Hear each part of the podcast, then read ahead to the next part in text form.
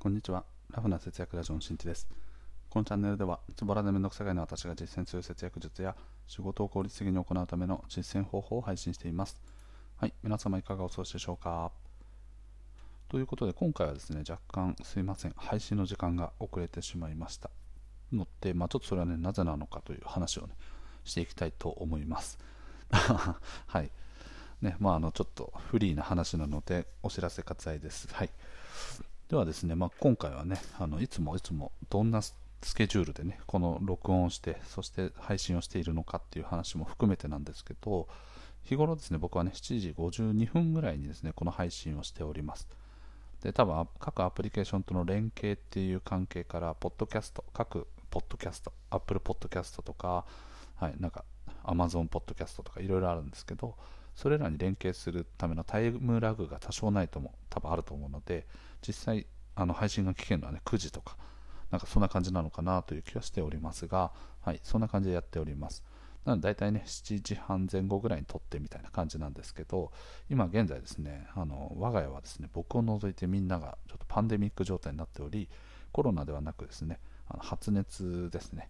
はい。で、ちょっと子供も学校を休んだりとか、保育園を休んだり、みたいなことになっており、ちょっとその看病などをしている関係から、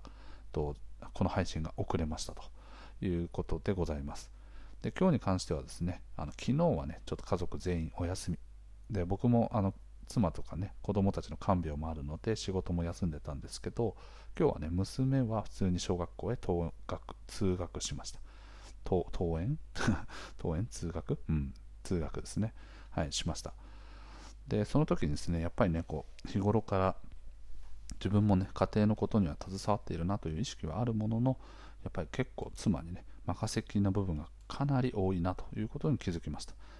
なのでね、改めてこう感謝の気持ちがこうね、すごく芽生えましたと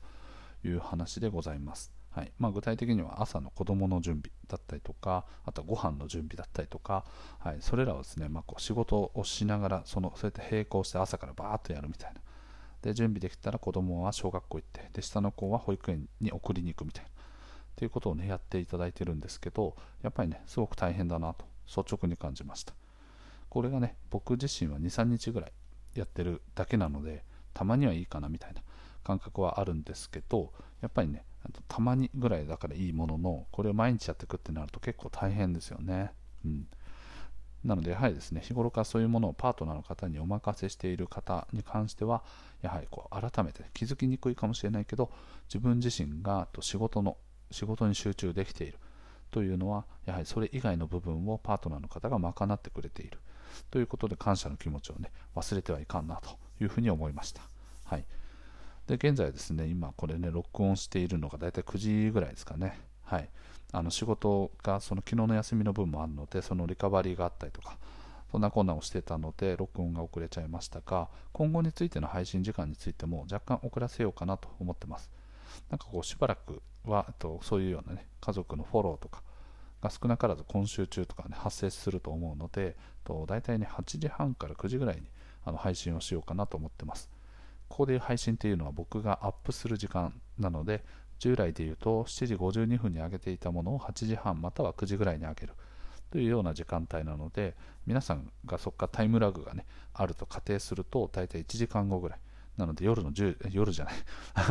朝の10時とかね。11時ぐらいにあの皆さんのところに公開されるんじゃないかなと思っておりますのでちょっとすみませんがねしばらくはそういう形であのお付き合いいただければと思います。